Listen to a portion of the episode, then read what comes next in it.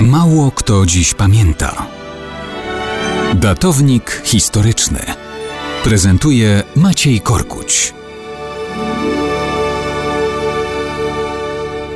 Mało kto dziś pamięta, że na progu XVIII wieku Kret zmienił historię Anglii. Czy Kret może być zabójcą? Oto jest pytanie, które stawiamy w rocznicę 13 lutego 1689 roku, kiedy na tronie angielskim i szkockim zasiadł Wilhelm III Orański, pogrobowy syn Wilhelma II Orańskiego i Marii Stuart. Drogę do angielskiego tronu utorowały mu przede wszystkim zwycięstwa w niderlandzkiej wojnie z królem Francji Ludwikiem XIV. Anglicy nie chcieli katolika na tronie, więc Wilhelm jako protestant bardziej im odpowiadał. Wilhelm wylądował na wyspach i objął tron po tym, jak katolik Jakub II został oficjalnie przez angielski parlament zdetronizowany. Szkockie i irlandzkie bunty przeciw Anglii w obronie praw Jakuba II zostały krwawo przez Wilhelma stłumione, czego punktem kulminacyjnym była wygrana przez Anglików bitwa nad rzeką Boyne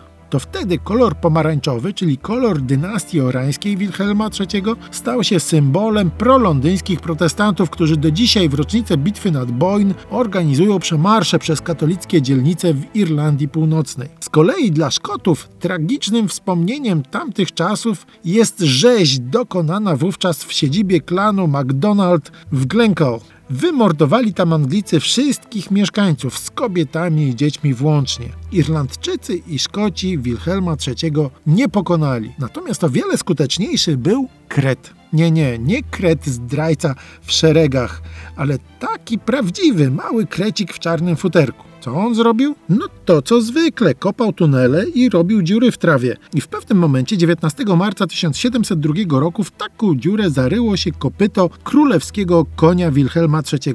Koń się potknął, zrzucając władcę tak niefortunnie, że ten uderzył o ziemię i już żywy po tym świecie nie chodził. I w ten sposób Kret okazał się skuteczniejszy niż Szkoci i Irlandczycy razem wzięci.